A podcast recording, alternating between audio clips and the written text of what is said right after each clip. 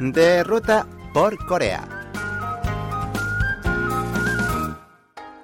Hola amigos, Lucas Kim les invita a salir de ruta por Corea.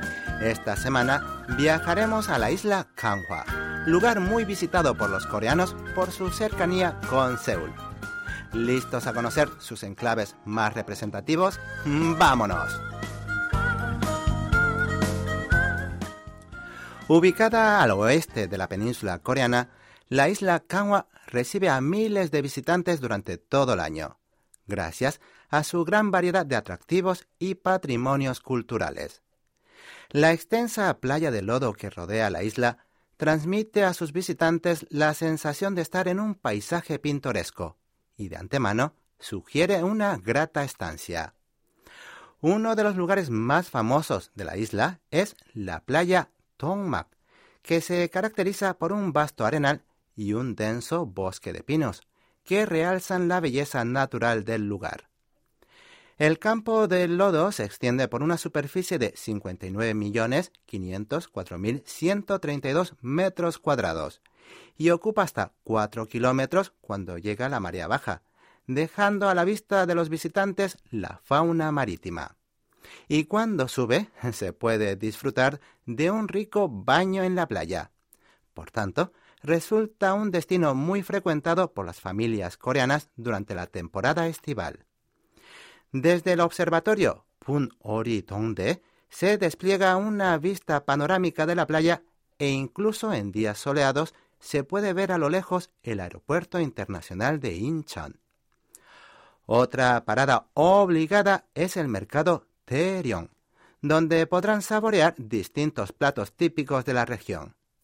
Este lugar salió en televisión en reiteradas ocasiones y emerge como destino obligado en la isla de Kanhua por su ambiente retro que infunde nostalgia. No es un mercado grande, pero en sus enmarañados callejones se apilan infinitas tiendas que venden de todo, desde sabrosos platos hasta viejos objetos de hace décadas.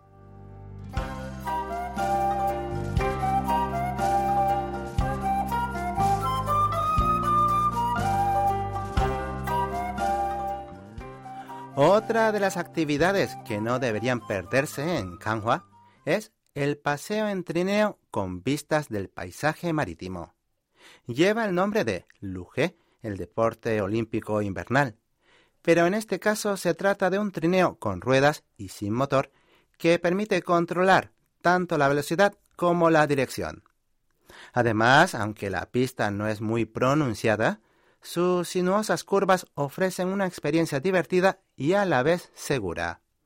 Por tanto, es una actividad ideal para todas las edades y para todo el año, sin importar la estación. ¿Y dónde se puede disfrutar?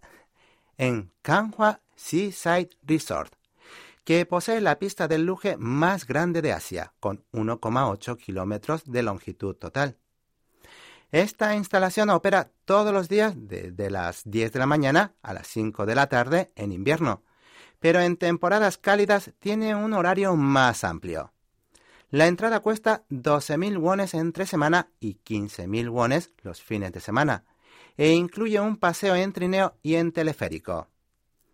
Después de unas horas de pura adrenalina y diversión, es recomendable visitar Songmodo, una pequeña isla que forma parte de Kanhua-do. Pese a ser una islita, se puede llegar en automóvil, gracias al puente que la une con tierra firme. Y si todavía les queda algo de energía y falta para el atardecer, les recomiendo ir al templo budista Pomunsa, ubicado en la cima del monte Nanga. Construido hace más de mil años durante la dinastía Shilla, es considerado como uno de los tres principales oratorios sobre el mar de Corea del Sur, razón por la que siempre está repleto de fieles que acuden a orar o a realizar plegarias. Una vez que finalicen el recorrido, cuando empieza a oscurecer, es hora de visitar las termas de aguas minerales para disfrutar de un rico baño con vistas al mar. Este spa lo conforman 16 piscinas interiores y exteriores, que invitan a relajarse en sus aguas calentitas y saludables, viendo cómo el sol cae lentamente en el horizonte. Sin duda lo pasarán de maravilla contemplando cómo el agua se tiñe de rojos y naranjas, mientras la playa cenagosa refulge entre destellos dorados. Hoy en De Ruta por Corea visitamos la isla Kanghwa, apenas a una hora y pico de Seúl. Esperando que el paseo les haya gustado, se despide Lucas Kim.